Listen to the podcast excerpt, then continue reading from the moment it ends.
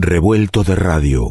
Celuloides que traen historias, sueños, luchas y emociones. Imágenes paganas atraviesan la radio para mirar lo que pocos pueden ver.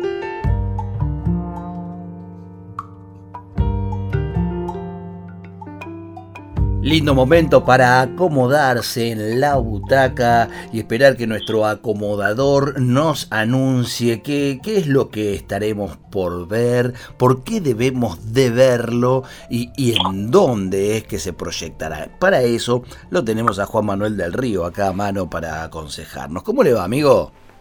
¿Cómo le va, don Alejandro? Muy bien por aquí. ¿Qué dice? ¿Todo bien? Todo tranquilito, sí, acá viendo películas como, como siempre, ¿no? No, que, obviamente, usted vive, este, este, su vida es una pandemia dentro de, de, un lugar donde hay pantalla y se está, este, se está proyectando no, no algo. No todos decimos, no, no decimos todo lo que vemos, mejor dicho. No todo lo que vemos es algo visible. Hay cosas que mejor no decirlo. Yo por lo menos comparto las películas que más me gustan. Muy bien. Las que no me gustan directamente ni las digo. Está muy bien eso, ¿ves? yo hago lo mismo con, con la música, ¿eh? porque, porque además uno, ¿quién es para decir que, que algo es malo o no gusta? Eh, y por ahí otro la, puede ver eh, que no la vería si uno eh, le dice, no, eso no, no es para verlo. No, para, para nada. Aquí compartimos lo que nos gusta, nos emociona, no, nos toca desde algún lugar. Y la semana pasada, bueno, que, que, se nos fue Pino, el Pino Solanas, y, y usted recomendó en la pastillita ahí para, para ver ese emblema del documental argentino que es La Hora de los Hornos. Todavía la estoy viendo, ¿no? Por cuatro horas dura. Todavía estoy tratando de llegar a la mitad, le diré. Eh, pero merece, Pino, el, la columna de cine de este programa y no solo una, una pastilla. Así que dedicado al, al querido Pino Solanas este, este momento y estas recomendaciones, querido. Totalmente, claro. Justamente esta es una columna de cine, ¿no? Y el nombre de Pino Solanas quizás si la gente está floja de memoria, le remita a un político más que a un director de cine. Pero en realidad, Fernando Ezequiel Solanas ha sido un gran cineasta. Este, como bien decíamos, ¿no? La hora de los hornos es un emblema del documentalismo argentino. No solamente hizo documentales, el bueno de Pino, también ha hecho ficciones. Hay una muy buena, es medio difícil de conseguir, pero nosotros somos hábiles buscadores de películas y se las podemos facilitar, que eh, se llama Los Hijos de Fierro, esta película es del año eh, 72, pero se estrenó acá en Argentina en el año 84, obviamente, ¿no? Con, con texto político no acompañaba a la exhibición de esta película. Eh, bueno, esta película, que para mí es una de las mejores de Pino, es una película metafórica sobre tres trabajadores, tres hermanos, que eh, están, bueno, justamente trabajan en una fábrica en Argentina, pero que en realidad el relato es una metáfora sobre el exilio de Perón y Perón vendría a ser como Martín Fierro.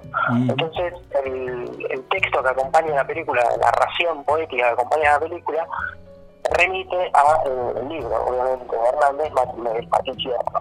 Entonces hay como toda una prosa, hay una cantidad de citas que eh, remiten al libro de Martín Fierro, y es una linda, digámoslo, una linda metáfora, este, la de esa película, Los Hijos de Fierro, que, que a su vez también me recuerda a eh, la película del neorrealismo. Yo creo que, ah, yo creo, Pino en realidad, este, que ha tenido una escuela de cine detrás, es la escuela del neorrealismo, y en Argentina la escuela del neorrealismo está de la mano de, o viene de la mano de Fernando Birri, ¿no? aquel gran cineasta, por ejemplo, de Tire 10, un, corto de apenas unos 20 minutitos, que pueden encontrar también en YouTube, eh, que si tenemos que definir algunas líneas estéticas del neorrealismo, vendría a ser ese cine que eh, con actores no profesionales hace una película claramente con carácter político, y que si bien su nombre refiere al realismo, da una vuelta de tuerca más y es una son películas poéticas también, ¿no? Tiene una, un ribete ahí por la una preocupación por la representación de las imágenes y, y por lo que vemos y cómo es aquello que estamos viendo. Entonces entienden el neorrealismo que las imágenes no son, las imágenes del cine no son el reflejo de la realidad, sino que son una construcción de la realidad. Y esa construcción de la realidad puede ser una construcción metafórica. Los hijos del fierro, los hijos del fierro es eso, y si tenemos que nombrar una película de este realismo que le estoy nombrando, pueden ver Milagros Milagros. Este, las dejo ahí, pero vamos a hablar un poco también del documentalismo de Pino, que es lo más conocido de él, si te parece, Dale. Pero cómo no, sí, e, es, cierto, ¿eh? eh a, Pino se lo, se lo tiene como un, un, tipo comprometido en el retrato de la realidad eh, más cruda de nuestra patria. Total, algo que no abandona las ficciones, pero en el documental es exactamente eso, ¿no? Va por el lado más visceral, va a revolvernos justamente las vísceras y a decirnos de frente las cosas. Si tenemos que definir el cine de Pino en criollo, vendría a ser eso. Es un cine que no va con, muchas metáforas. Si bien Los Hijos del Fierro, esta ficción que les decía, es una película metafórica en algún punto, es una película también que va de frente. Si nosotros lo, lo ponemos a un cine que remita más a la Nouvelle Vague, un cine de ribetes más godardianos, digamos, este, ese cine es un poco más metafórico. En cambio, el cine de Pino es un cine que nos va de frente. Y los documentales de sus últimos años, no vayamos no a la hora de los hornos, sino de los años 2000, empezando por Memoria del Saqueo, del año 2004. Este, emblemático emblemático documental Memoria del Saqueo, que, que por ahí en, algunas generaciones eh, lo, tenemos, eh, lo tenemos visto, lo tenemos incluso vivido, pero me parece que es un documento eh, casi de de, vista obligatoria para nuevas generaciones, ¿no? Bueno, total. A ver, si tenemos que definir también eh, el cine documental, es aquel cine que de alguna manera remite a lo real, ¿no? Hay, hay una pata de, la realidad, si bien las imágenes, decíamos, no son el reflejo de la realidad, sino que son una construcción, el cine documental tiene la particularidad de no ser todo una puesta en escena. O sea, hay personas en la calle en las películas de Pino, ¿no? Hay movilizaciones en la calle. Esas personas realmente están movilizándose en la calle, no es que están movilizándose para la cámara. Entonces, las películas de Pino un poco nos vienen a devolver eso. Y si nosotros las vemos pasado el tiempo, esta película del 2004, como les decía, 16 años después, esta película lo que nos convierte también es un repaso histórico, es un paseo por la memoria de Argentina. Entonces, si nosotros vemos las diferentes películas de Pino de, de los 2000 y también si queremos incluir La Hora de los Hornos, lo que estamos haciendo es pasar las hojas de un álbum familiar, diría Patricio Guzmán, ¿no? El cine documental es como la memoria familiar de un país. Este, entonces las películas de Pino nos remiten a eso. A ver, pensemos también si el cine documental eh, remite a lo real, la televisión un poco que también remitiría a lo real, ¿no? Pero la televisión, los noticieros, a diferencia del cine, es un constante aquí y ahora. El programa que, el, noticiero que vamos a ver hoy a la noche en la televisión, mañana ya no va a existir. No tiene una memoria la televisión. No tiene una memoria que podamos recuperar. Me dirán, bueno, capaz que encontramos algún clip perdido ahí en YouTube, pero no vamos a ver exactamente el noticiero de hace una semana en YouTube. El noticiero de hoy lo vemos hoy, nada más. La televisión es una aquí ahora constante. Es un flujo continuo de información que no tiene memoria. El cine, por otra parte, sí tiene memoria. Entonces, y eso es lo, que Pino entendió a la perfección, no solamente en sus películas, sino también en su lucha política. Porque Pino fue uno de los artífices de la ley de cine del año 94 que contemplaba también la protección del cine, ¿no? la, la preservación de las películas, la importancia de preservar las películas y que haya una cinemateca nacional, que las películas no queden ahí perdidas en una en un sótano del, director o del productor, sino que haya una institución pública que cuide las películas en buenas condiciones. ¿Para qué justamente? Para que para que se construya que se construya esa memoria, claro. Exacto, para que después al tiempo podamos ver y podamos descubrir otras cosas. Las películas de Pino tienen esa potencia. Cuando vemos Memoria del Saqueo, la película empieza con personas caminando la calle claramente reconocible, ¿no? La avenida Rivadavia, avenida de Mayo, o sea, la muchedumbre caminando desde Congreso a Plaza de Mayo, podríamos decir, estamos viendo personas y estamos viendo personas vestidas de cierta manera también, ¿no? Entonces cuando vemos esas imágenes, estamos viendo perfectamente una, una la memoria del pueblo, justamente. Y eh, referir a esas imágenes particulares, este, filmadas por Pino con una camarita digital muy chiquita, es interesante también ver que en algunos momentos de la película, y están incluidas en el montaje final de la película, y no me parece tan aleatorio esto, eh, en diferentes momentos de la película hay personas caminando en la calle y lo saludan a Pino. Entonces como que Pino es uno más en esa muchedumbre, en ese pueblo que está caminando y que se está manifestando. Y el pueblo mismo lo reconoce a Pino como uno más.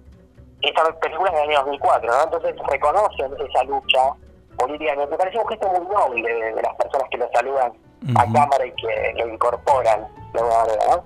Y eso también en términos cinematográficos podríamos decir que es se está incorporando la mirada subjetiva, ¿no? Se está haciendo explícita la mirada subjetiva de quien está llevando adelante el relato. Si bien la voz de Pino aparece en off, también esa, esa marca del relato de esas personas saludándolo a cámara, nos están diciendo, bueno, el que está tomando estas imágenes es el mismo director, es la misma persona que me está hablando, y entonces todo este relato, toda esta mirada de la Argentina de la década del 90, que me está contando esta persona, es una mirada subjetiva. Y es una mirada subjetiva que justamente lo que nos está diciendo es yo estoy diciendo esto. Entonces Pino ahí se está constituyendo un sujeto político, ¿no? Nos está borrando en este relato, nos está diciendo él cómo ve la Argentina. Entonces si nos metemos un poquito en memoria saqueo de qué trata, es un análisis sobre cómo Argentina llegó a la crisis del 2001. Es un objetivo claramente este, magnánimo, digamos, ¿no? Es enorme plantear eso en dos horas de película, pero Pino justamente lo que tiene es una gran capacidad de investigación y de montaje. Entonces puede hacer un relato de esa gran pregunta. Y lo que nos dejan también las películas de Pino, que es algo de la modalidad, si queramos, si queremos eh, exponerlo de alguna manera, remite al cine expositivo. El cine expositivo es aquel cine que ayudamos que nos va contando una historia. Y el cine expositivo, el documental expositivo, lo que logra también es un efecto de tranquilidad, ¿no? El, sentido cierra. Uno termina de ver la película y entiende eh, el mensaje que nos están queriendo decir. Uno, uno entiende, uno piensa, ¿no? En memoria del saqueo, dice si, si todos, si todos lo hubiésemos visto, entendido y eh, internalizado, no, no hubiese este, ocurrido un Macri en la patria, eh, porque mucho nos enseña de cómo se llegó al 2001, con qué políticas, con qué responsables. Y, el querido Pino Solanas, ¿no? que, que en algunos momentos eh, nos, nos, ha hecho enojar en algunos vaivenes. cuando la semana pasada hablaba de él, te, contaba Juan Manuel, decía, bueno, sí, en, algunas contradicciones, ¿quién no? ¿Quién no? Lo que sí creo de Pino es eh, la, honestidad intelectual, la buena leche, ¿no? El, ir detrás de, lo que sentía en cada momento. total, a ver, eh, un hecho que marca la película y que yo me había olvidado, pero que lo recordaba, es que Pino en su afán de denuncia política constante sobre casos de corrupción, de, bueno, cosas que sabíamos del melenismo, este, fue víctima de un atentado, le pegaron seis tiros, estuvo hospitalizado. Cierto. Este, o sea, no solamente el cine de Pino es el cine de la resistencia, sino también el cuerpo. Entonces, cuando las personas lo veían ahí en la calle y lo saludaban, me, generaba esa sensación también, ¿no? Que el pueblo está reconociéndolo por su lucha. O sea, sus películas y su lucha política va todo de la mano, es, es todo una cosa en el, caso de Pino. Porque hay casos de cineastas que hacen grandes películas y que en su vida son otra cosa, ¿no? Y bueno, hay que separar. Pero en el caso de Pino me parecía como que es, todo un, combo el que hay que traer a colación, ¿no? no solamente el análisis de las películas y de los planos y el montaje este, y el ritmo que le impone sus películas, sino también ese costado de, la lucha política, esto que les decía, por ejemplo, de la ley de cine. Podríamos hablar de otras cosas, ¿no? de su política ambiental, etcétera.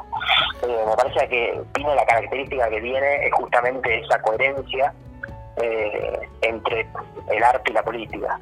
Podríamos hablar y podríamos hablar largo, pero me he quedado sin tiempo, querido Juan Manuel, este, recorriendo un poco, recordando también a, Pino Solanas, creo que, que, merecía este tiempo en revuelto, no solo para, para, para, recordarlo, sino para valorar su obra y, por qué no, también para dejar, como siempre, una, un link en nuestras redes con una película para, para poder ver. Y justamente tiene que ser Memoria del Saqueo, ¿verdad?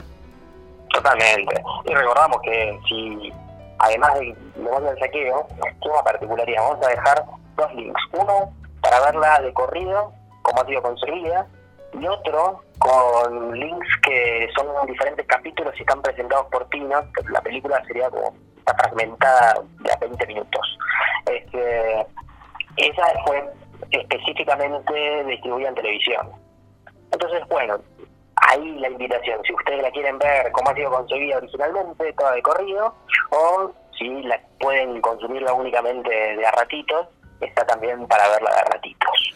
Los dos links van a ser compartidos en, nuestro Facebook, en Instagram también, para quien quiera pasarse entonces el fin de semana disfrutando de disfrutando y reflexionando sobre la obra de Pino Solanas. Eh, amigazo, será hasta la próxima. Le mando un fuerte abrazo. Un abrazo, Ale. Juan Manuel del Río nos acerca sus imágenes paganas.